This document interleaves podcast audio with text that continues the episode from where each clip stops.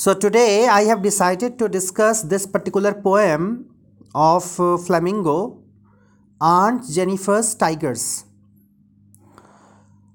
Uh, एक बात और तुम सभी को बता दूं, सबकी ईमेल आईडी मांगते वक्त मैंने वाइस प्रिंसिपल सर की भी ईमेल आईडी मांग ली है, तो ऐसा भी हो सकता है कि हमारी जानकारी के बगैर वो जुड़ जाएं इसमें, तो इस बात का ख्याल रहे। आज ना जुड़े, कभी भी जुड़ सकते हैं, चूँकि अब वो हमेशा गूगल मीट पर उनकी आईडी ऑलरेडी एडिड रहेगी हमेशा से। सो This particular poem uh, I want to discuss today because uh, a thing of beauty uh, I have started discussing in twelfth B and I am recording that the same. We will send you the link of that. Aunt Jennifer's Tigers किसकी रचना है? एड्रियने rich. nineteen twenty-nine में born हुई। अभी uh, year of death show नहीं कर रहा है, इसका मतलब हो सकता है she must be alive till date. एक बार सर्च करना पड़ेगा वैसे, क्योंकि उम्मीद कम ही है। खैर, was born in Baltimore Maryland U S A. तो ये जो पोएट हैं Adrienne Rich, she is from U S A यानी अमेरिका से हैं। She is widely known for her involvement in contemporary women's movement as a poet and theorist. Women's movement यानी औरतों के लिए जो आंदोलन चल रहे हैं दुनिया भर में, उससे जुड़ी हैं Adrienne Rich. So she is a feminist. She has published nineteen volumes of poetry. अभी ये दीपांशु रोल नंबर चौदह फिर से आ रहा है अलग से, इसको बोलो कि अपनी आईडी से आए, मैं एंट्री नहीं दूंगा।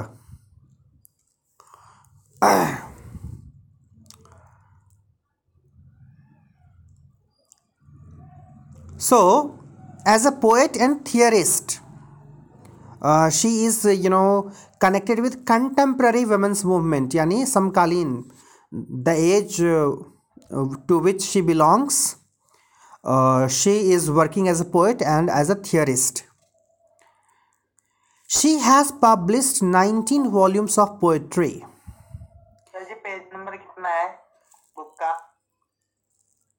लास्ट पोएम है तुम्हारी फ्लेमिंगो की। बिट्टू, दीपांशु को मैसेज करके बोलो एंट्री नहीं मिलेगी, अपनी आईडी से आए जो उसने मेल आईडी दी हुई है।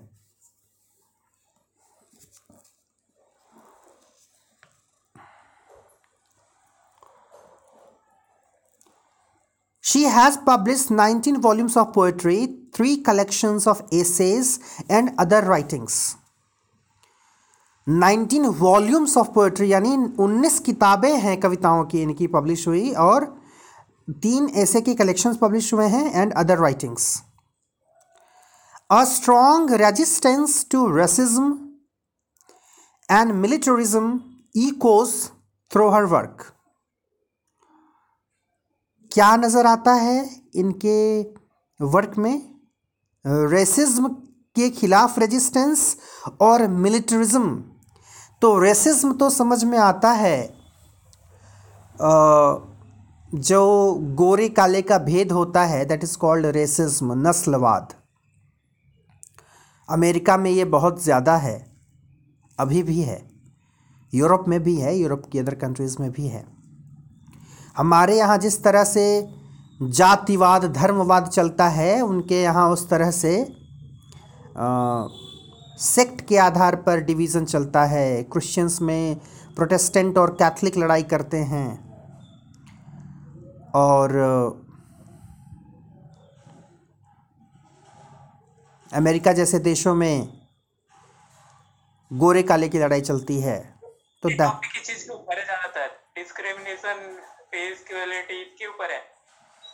हाँ, ये पर्टिकुलर जो पोएम है वो तो वो उस डिस्क्रिमिनेशन के आधार पर नहीं है। वो क्या है, while dealing with poem you will get to know.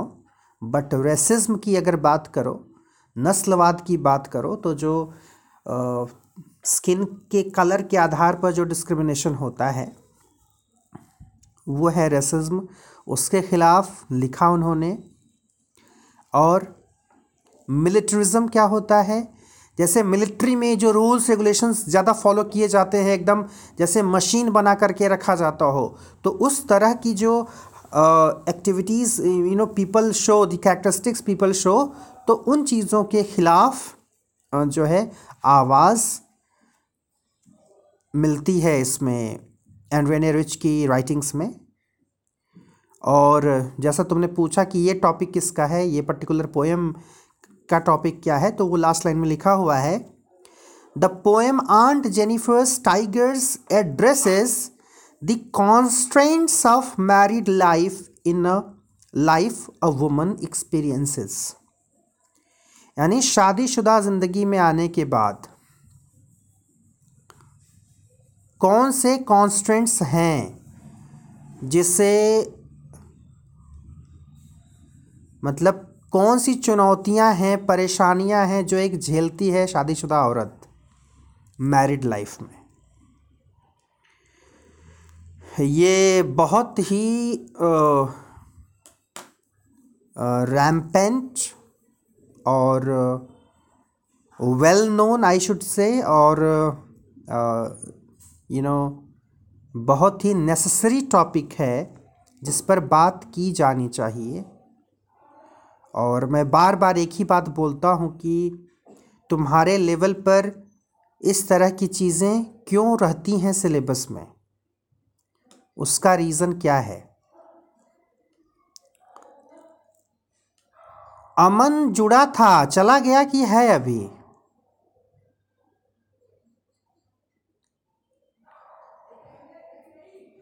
Sir Aman साहब हाँ जा चुका है। लगा हुआ है हमारे घर पे और लाइट गई हुई है यहाँ की। नहीं, मैं अमन की बात कर रहा हूँ सर, वो मेरे बगल में ही है सर जी, मैं भी यहीं हूँ। अच्छा, अच्छी बात है। तो शादीशुदा ज़िंदगी में कितनी चुनौतियाँ आती हैं औरतों के सामने, इस चीज़ को अलग से बताने की ज़रूरत नहीं है। हम सब उसी समाज का हिस्सा हैं। हमारे पेरेंट्स एक बड़े एग्ज़ाम्पल हैं हमारे सामने, या हमारे भाई बहन जिनकी शादियां हो चुकी हैं। हम देखते हैं कि लाइफ हमेशा हमेशा खुशियों से भरी ही नहीं होती, बहुत सारी चुनौतियां भी होती हैं। और एक इंसान अपनी समझदारी से उन चुनौतियों से आसानी से निपट भी सकता है या उसमें उलझ भी सकता है, उन उलझनों को सुलझा भी सकता है और बहुत ज़्यादा उलझ भी सकता है। ये इंसान के व्यक्तित्व पर डिपेंड करता है कि वो क्या कर रहा है। यहाँ आंट जेनिफर का जो डिस्क्रिप्शन है उनकी मैरिड लाइफ में, क्या मतलब एक कह सकते हैं the kind of suppression that she feels, वो उसके अगेंस्ट या उसके विरुद्ध क्या उनका रिस्पॉन्स आता है, हाउ डज शी रिएक्ट। और ये इंटरेस्टिंग है जानना कि कई बार ऐसा होता है कि हम सीधे सीधे रिएक्शन शो नहीं करते, हम दूसरी एक्टिविटीज़ के थ्रू वो रिएक्शन दिखाते हैं। जैसे एक चीज़ जिसकी चर्चा मैं बार बार करता हूँ कि जब तुम मूवी देखते हो और मूवी में जब हीरो विलन की पिटाई करता है तो तुमको बड़ा मज़ा आता है। क्यों मज़ा आता है? क्यों मज़ा आता है? क्योंकि वो विलन को मार रहा होता है। मज़ा इसलिए आता है कि उस हीरो की जगह पर तुम खुद को समझते हो। मतलब सर कभी-कभी विलन भी अच्छा लगता है हम लोगों को तो। बिल्कुल, वो तो लगेगा ही। तो हीरो की जगह खुद को देखने का क्या मतलब है? मतलब ये है कि कुछ चीज़ें ऐसी हैं जो हम करना चाहते हैं लेकिन रियल लाइफ में हम वो कर नहीं पा रहे हैं, और जब हम वो कर नहीं पाते हैं कोई दूसरा करता है तो हमें लगता है कि हम ही कर रहे हैं। तो वो हमारा रिस्पॉन्स होता है। तो कई बार ऐसा होता है कि हम सामने से किसी किसी चीज़ का विरोध ना कर पाएँ तो हम दूसरे तरीके से करते हैं और वो रिएक्शन हमारा शो होता है। अब देखो यहाँ पर आंट जेनिफर क्या कर रही हैं, उनकी शादीशुदा ज़िंदगी कैसी है।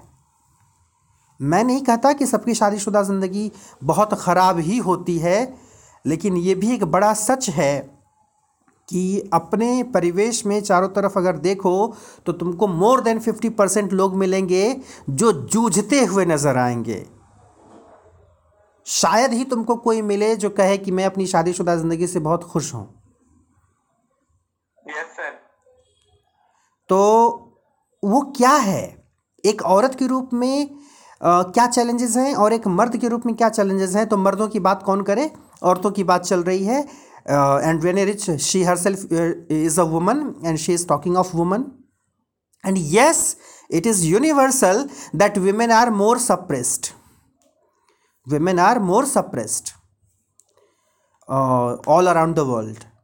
तो उनकी बात तो होनी ही चाहिए। इसका मतलब ये नहीं कि पुरुषों को सप्रेस नहीं किया जाता, लेकिन ज़्यादातर यही होता है कि औरतें ज़्यादा यू नो उत्पीड़न का शिकार होती हैं। आंट जेनिफर क्या बोल रहे हो? आपने बोला था ना अभी women are more suppressed, suppressed की मीनिंग नहीं बताया। सप्रेस्ड का मतलब वही है, मतलब जिनको दबाया जाता है, जिनका उत्पीड़न होता है, दे आर मोर एक्सप्लॉइटेड।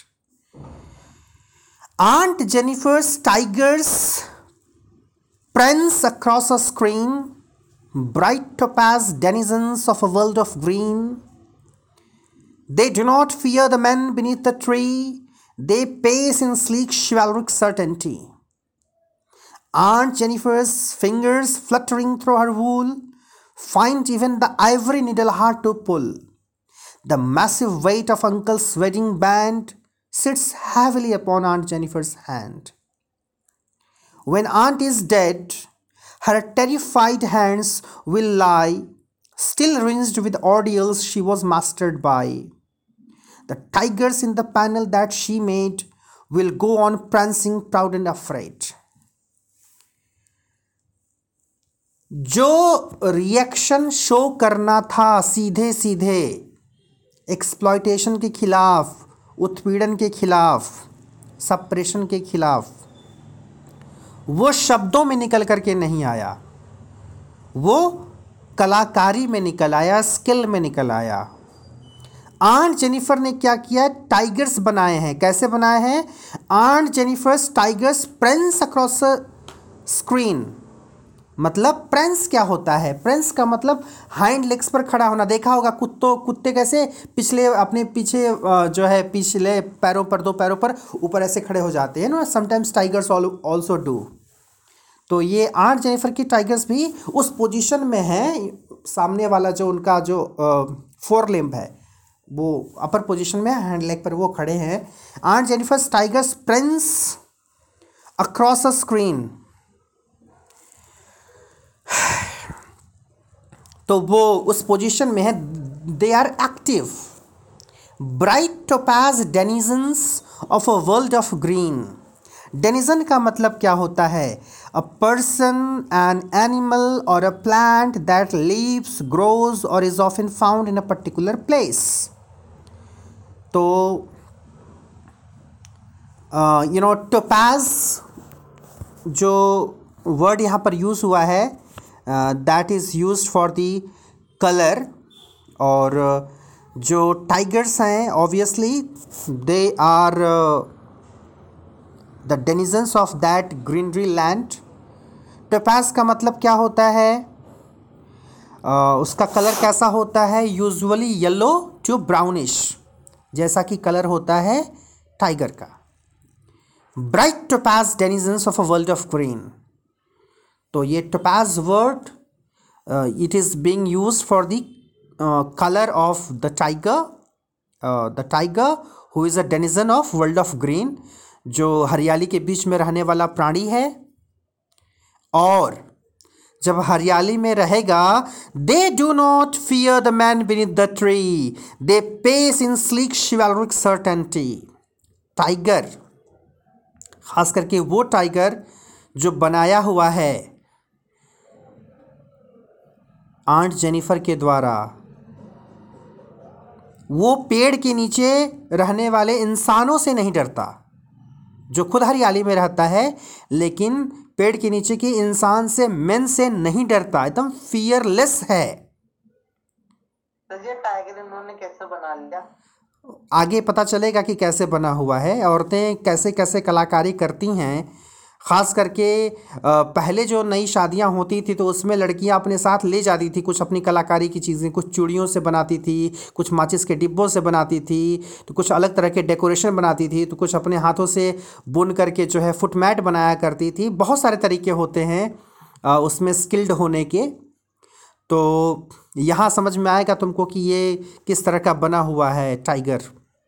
तो ये टाइगर वैसा है who is not afraid of, who is not fearful of the man, जो कि एक्चुअली होना चाहिए था आंट जेनिफर को, लेकिन ऐसा नहीं हुआ। तो ऐसा नहीं हुआ तो वो क्रिएशन दिख रहा है किसमें, उनके उनकी कलाकारी में। जैसे चार्ल्स डिकेंस, अगर नाम सुना हो तो सुना हो, एक नॉवेलिस्ट हैं इंग्लिश के।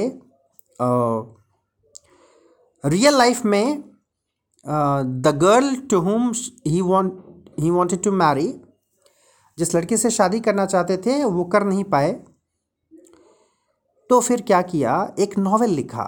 उस लड़की की शादी की सोच हो गई होगी फिर, ऑब्वियसली। तो एक नॉवेल लिखा, उस नॉवेल में उस लड़की का कैरेक्टर लेकर के आए, ओरिजिनल नाम लेकर के नहीं आए, लेकिन वो कैरेक्टर लेकर के आए। And ultimately what he did in the story, उन्होंने स्टोरी में ऐसा किया कि उसको मार दिया। मार दिया मतलब that she she is dead, मतलब वो कहानी ऐसी चलती है कि अंत में वो मर जाती है। जो जो जो रियल लाइफ है, जो रियल लाइफ है, रियल लाइफ में तो उसको मार नहीं सकते, क्यों मारेंगे, मर्डर तो नहीं करना, लेकिन इसलिए उसने कहानी में मार दिया। कहानी में मार दिया कहानी में क्यों मार दिया? क्योंकि किसी कोई इंसान दुनिया में रह कर के भी अगर उसका अपना नहीं है तो मरने के समान ही है। और दूसरी बात ये कि कोई मर जाता है तो हम अपने आप को बहुत अच्छे से समझा लेते हैं समय के साथ, क्योंकि हमारे पास कोई ऑप्शन नहीं होता। लेकिन कोई अगर ज़िंदा है तो फिर वो चीज़ परेशान करती है कि वो ज़िंदा होकर के भी हमारे पास नहीं है, हमारे पास नहीं है। तो डिकेंस ने वही किया। तो तो डिकेंस ने वो क्यों किया, वो मैं एक एग्जांपल तुमको दे रहा था कि कैसे रियल लाइफ की चीज़ों को रियल लाइफ में लेकर के आ जाता है आदमी। तो यहाँ पर कैसे जो फियरफुलनेस नहीं होनी चाहिए आंट जेनिफर की, वो उनके टाइगर से विजिबल है। क्या करता है वो, दे जो टाइगर बने हैं, they pace in sleek chivalric certainty, एकदम देख करके लग रहा है कि they are very much chivalric, एकदम बहादुर हैं। They are not you know frightened, वो डरे हुए नहीं हैं। Aunt Jennifer's fingers fluttering through her wool, अब समझ में आ रहा होगा कि कैसे क्या कर रही हैं वो, उनके फिंगर्स वूल में फ्लटर कर रहे हैं।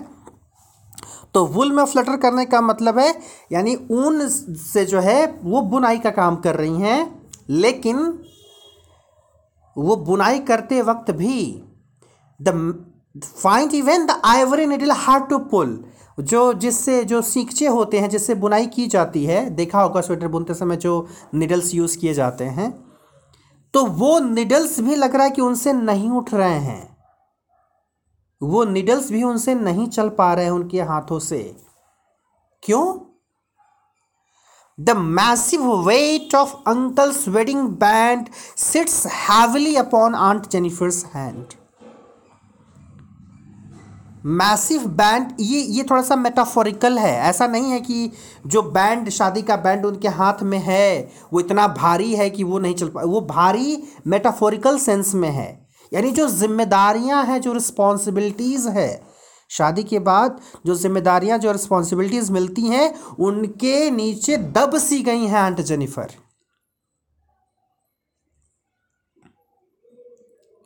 उनके नीचे डब सी गई हैं, और ये कारण है हाँ कि उसके लोड के कारण, उसके हैवी लोड के कारण, उसके हैवी वेट के कारण जैसे लग रहा है वो कुछ भी नहीं कर पा रही हैं। बात वही है कि जिम्मेदारियां दो, अकाउंटेबिलिटी दो, लेकिन इतनी भी मत दे दो कि इंसान जो है उस उन जिम्मेदारियों के तहत जो है दब जाए इतना।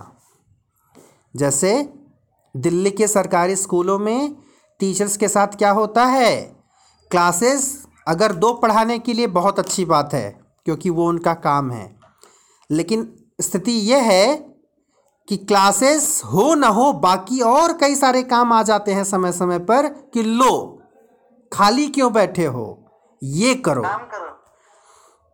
तो वो इतना ज़्यादा हो जाता है कि बढ़िया से बढ़िया टीचर भी जो पढ़ाना चाहता है, क्लासेस लेना चाहता है, वो कहता है कि कैसे लें क्लास। सर ये आपकी पैटर्न सो ये लग रहा है ये केवल मेरा नहीं है, ये किसी से पूछोगे तो आप चिको इसको रिलेट करो, यही तो समझना है। मैंने जैसा अपना एग्जाम्पल दिया वैसे तुम अपना एग्जाम्पल भी ले सकते हो। हाँ सर, अभी सर, मैं पढ़ रहा था एक बच्चे की कहानी। हमारे एक गुरुजी थे, उनके फ्रेंड हुआ करते थे टेंथ के समय में। तो हुआ ये कि टेंथ या ट्वेल्थ में उनके फादर ने कहा कि अगर फर्स्ट डिवीज़न नहीं लेकर के आओगे तो तुम्हारा आगे का सारा खर्चा बंद कर देंगे। वो लड़का अपने समय का काफ़ी टैलेंटेड था, लेकिन इस बात को इतना सीरियसली ले लिया वो कि वो इतना ज़्यादा लोड में रहने लगा कि अल्टीमेटली टेंथ का एग्ज़ाम जब पास आया तो उसको लगा कि यार आ, मैं तो नहीं ला पाऊँगा फर्स्ट डिवीज़न, तो इससे बढ़िया मैं एग्ज़ाम ही नहीं देता हूँ, एग्ज़ाम ही छोड़ दिया। तो ये होता है लोड का असर कि जो काम जेन्युइनली अच्छे तरीके से किया जा सकता है वो नहीं हो पाता है।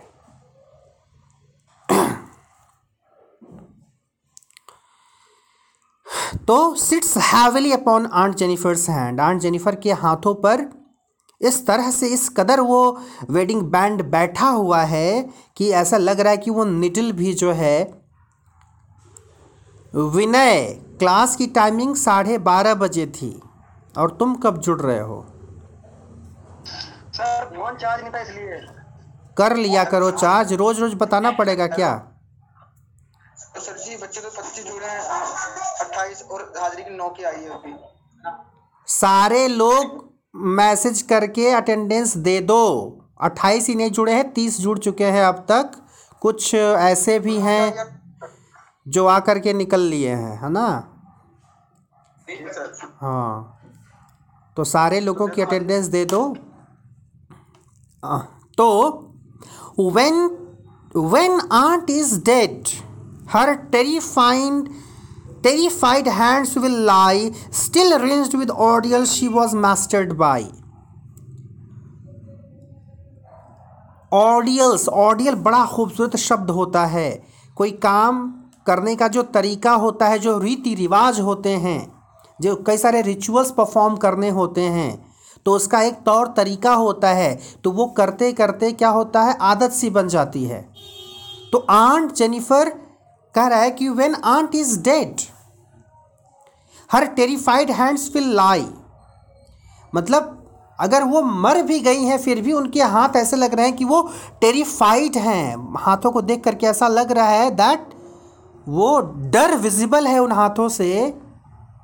Still arranged with ordeal she was mastered by, उन हाथों को ऐसा देख करके लग रहा है कि ये हाथ उन्हीं सारे रिचुअल्स को, उन्हीं सारे डेली एक्टिविटीज़, हर हर तरह के जो काम होते हैं वो करने की इतनी आदत सी पड़ चुकी है कि वो हाथ देख करके समझ में आ रहा है कि कितना ज़्यादा इन हाथों का यूज़ किया गया है या कितना ज़्यादा उस औरत को डरा करके रखा गया है, उससे काम करवाया गया है।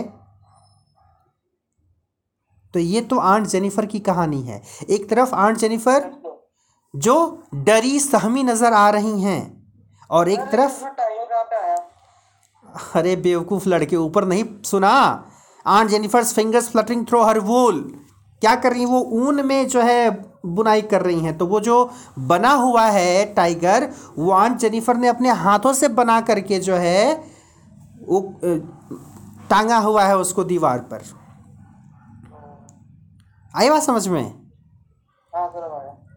The tigers in the panel that she made, लिखा है ना, will go on prancing proud and afraid. तो मतलब यहाँ पर दो बात है, ये ये जो टाइगर है वो क्या कर रहा है, जो जो बनाया है, जिस टाइगर को बनाया है जेनिफर ने, कह रहा है कि वो अभी भी उसी तरह से प्रांसिंग कर रहा है, उसी तरह से प्राउड है, उसी तरह से अनअफ्रेड है। तो मतलब सर अनअफ्रेड का मतलब है निडर है बिल्कुल।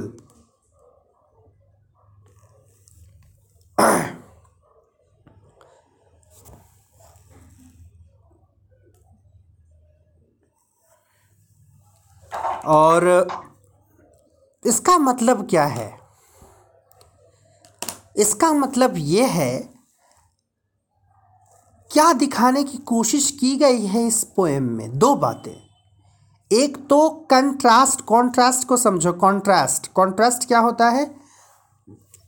जब दो बिल्कुल अलग चीज़ों को सामने रखा जाता है तुम्हारे, तो उससे क्या होता है, चीज़ें क्लियरली विजिबल हो जाती हैं, उसको तुम और अच्छे तरीके से समझ पाते हो। और तो दूसरा तो काम का लोड है ना?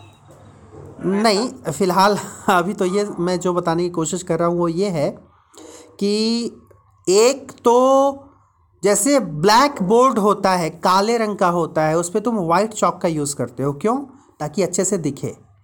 वाइट बोर्ड होता है, तुम उस पर किसी और कलर का मार्कर यूज़ करते हो, ब्लैक करते हो, ब्लू करते हो, क्यों? ताकि क्लियरली विजिबल हो। तो यहाँ टाइगर और aunt Jennifer, tiger aunt Jennifer का ही बनाया हुआ है, लेकिन टाइगर को एक तरफ रखो, आंट जेनिफर की कंडीशन एक तरफ रखो, दोनों एक दूसरे के बिल्कुल कंट्रास्ट में है, कंट्रास्ट में।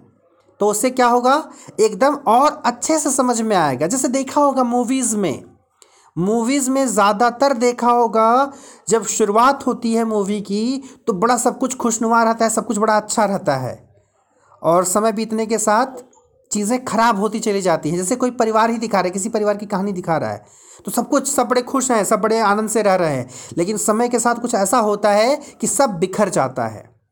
तो ऐसा क्यों दिखाया जाता है? क्योंकि जब तक तुम पॉजिटिव नहीं समझोगे तब तक नेगेटिव समझ में नहीं आएगा, जब तक नेगेटिव नहीं समझोगे पॉजिटिव समझ में नहीं आएगा। प्रकाश का महत्व तो उसी को पता चलता है जो अंधेरे में रहता है। जो हमेशा लाइट में रहेगा, जो हमेशा लाइट में रहेगा उसको लाइट की वैल्यू पता नहीं होगी। ये कंट्रास्ट की कहानी होती है। तो एक कंट्रास्ट के थ्रू ये चीज़ समझाने की कोशिश की गई है कि एक तरफ टाइगर को देखो, एक तरफ आंट जेनिफर को देखो। और दूसरी बात जो है वो ये है कि वो टाइगर आंट जेनिफर का ही क्रिएट किया हुआ है। इसका मतलब ये है, the kind of feeling she was having, the kind of problems और difficulties she was confronting in her life, she wanted to revolt, she wanted to be a rebellion against the system, but she couldn't. उसके खिलाफ खड़ी होना चाहती थी लेकिन हो नहीं पाई। टाइगर क्यों बनाया, यही तो समझने वाली बात है कि कोई, अब बड़ी इंटरेस्टिंग बात है कि कैसे हमारी पसंद से हमारी पर्सनालिटी भी विजिबल होती है। दोनों तरह की विजिबल हो सकती है, या तो हमें उस चीज़ की ज़रूरत है या या वो चीज़ सच में हमारे भीतर है। जैसे किसी को बिल्ली पसंद है, किसी को कुत्ता पसंद है, किसी को बारहसिंगा पसंद है, किसी को शेर पसंद है, किसी को टाइगर पसंद है। तो सबके अपने अपने पसंद के जानवर होते हैं। तो हमारी जो पसंद होती है उससे हमारी पर्सनालिटी क्लियरली विजिबल होती है, समझ में आती है। और ये एक साइकोलॉजिस्ट ज़्यादा बेहतर तरीके से बता पाएगा। क्या बोल रहे हो? ये पूछ रहा हूँ टाइगर से उसकी कौन सी रिस्पॉन्स, वो सॉरी रिप्रेजेंट रिप्रेजेंट कर रहा है, टाइगर से उसकी कौन सी पिक्चर रिप्रेजेंट कर रहा है। वही मैं बता रहा हूँ कि जो आंट जेनिफर हैं उनकी जो पर्सनालिटी है वो क्या है, डर वाली पर्सनालिटी है। एंड व्हेन हाँ when she is you know making tiger जो कि अनअफ्रेड है, तो इसका मतलब क्या है, that that shows that she wants to become like tiger but she is unable to become. वो टाइगर की तरह बनना चाहती हैं लेकिन बन नहीं पाती हैं। होता है ना कि हाँ हमारे क्या हुआ, साथ में हो गई है, बर्डन है उसके ऊपर है इसलिए।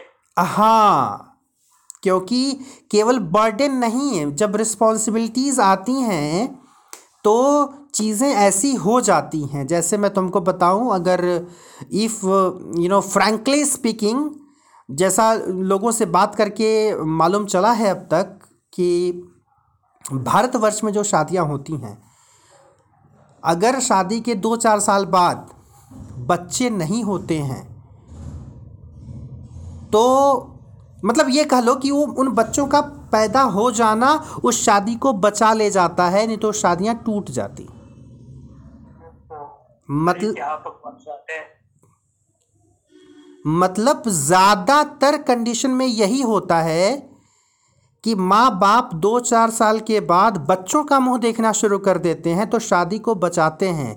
They just compromise, they just compromise. तो वो है बर्डन, वो बर्डन, वो रिस्पॉन्सिबिलिटी जो विद्रोह नहीं करने देती। अगर वो ना रहे तो इंसान विद्रोह करके अलग हो जाए। आई बात समझ में? तो ये वो चीज़ है, ये वो पर्सनालिटी है कि क्यों, आखिर क्यों ढोना उस बोझ को, जो चीज़, जो रिश्ता, जिस रिश्ते में वो मिठास न रह जाए, वो प्रेम न रह जाए, उसको क्यों ढोना। तो उसको ढोते हैं लोग इसलिए क्योंकि वो अपने आप को एक बड़े समाज का हिस्सा मानते हैं। और कल मैं एक बड़ी खूबसूरत मूवी देख रहा था, उसमें जो हस्बैंड है वो, उसको पता चलता है वाइफ के बारे में और उसको लगता है कि अगर समय से उसका साथ न दिया जाए तो हो सकता है she may commit suicide, suicide कर सकती है। तो वो डिसाइड करता है कि उसको वो बताएगा। क्या बताएगा? बोला कि किसी की एक की दुनिया क्या होती है, जैसे एक एक पत्नी है तो उसकी दुनिया क्या है, उसका पति है उसकी दुनिया या बाकी दुनिया, क्योंकि बाकी दुनिया के जितने लोग हैं, बाकी दुनिया के जितने लोग हैं वो ज़्यादातर ऐसे हैं जिनसे शायद कभी वो एक दो बार मिल लेती हो या आते जाते कभी कुछ लोगों से मिला हो। तो ऐसे गिने चुने मुश्किल से दो हज़ार लोग होंगे जिसको वो थोड़ा बहुत जानती होगी या उसको वो लोग जानते होंगे। बाकी दुनिया के लिए तो हम केवल आंकड़े हैं, बस एक न्यूज़ भर हैं। मतलब ये वहाँ पर एक चीज़ मुझे बड़ी इंटरेस्टिंग लगी जान करके कि कोई भी जो सुसाइड कमिट करता है, जो आत्महत्या करता है, वो पूरी दुनिया के लिए नहीं करता, वो उन दो हज़ार लोगों के लिए करता है, क्योंकि बाकी दुनिया के लिए तो तुम केवल एक न्यूज़ हो, क्योंकि बाकी दुनिया तो तुमको जानती ही नहीं है। तुम कुछ भी करोगे उन तक अगर खबर पहुँचेगी तो वो एक न्यूज़ के रूप में पहुँचेगी, तुम अच्छा कर रहे हो तो, बुरा कर रहे हो तो। कि थोड़ा तेज बोलो, समझ में नहीं आ रहा है। मैंने दिल्ली में चोरी करी, पाकिस्तान में जाकर रहूंगा तो पचास सात आदमी जानेंगे, बाकी कौन नहीं जानेगा। हाँ, तो ये, ये सारी बातें हैं। इस चीज़ को इस चीज़ को समझने के लिए वो समझ विकसित होनी ज़रूरी है, और इसीलिए कहा जाता है कि पढ़ा लिखा होना कितना ज़रूरी हो जाता है, क्योंकि तुम्हारी पढ़ाई लिखाई जो है वो केवल तुम्हें जॉब नहीं दिलाती, वो तुम्हें जीवन जीने का तरीका भी सिखाती है। लाइफ में जो प्रॉब्लम्स आते हैं उसको कैसे कन्फ्रंट करना है, वहाँ पर तुम सीखते हो समय के साथ। बड़े अनु बड़े अनुभवी लोगों से जब बातें होती हैं, जब कुछ कुछ कहानियाँ सुनाई जाती हैं, उन कहानियों के थ्रू तुमको डायरेक्टली या इनडायरेक्टली कुछ चीज़ें बताई जाती हैं, they are very helpful in your coming life. और लिटरेचर का भी यही उद्देश्य होता है। लिटरेचर का उद्देश्य बस तुमको जो है परसेंटेज दिला करके पास करा देना, नौकरी दिला देना नहीं होता है। खैर, तो आज यहीं तक। This is all about this particular poem. And I want you all to uh, write the uh, question answers of this poem, जो पूरा का पूरा है। uh, ये कॉपी में तुम्हारे होना चाहिए और रिटन uh, होना चाहिए। ऑब्वियसली सब्जेक्टिव होगा तो सब्जेक्टिव की तरह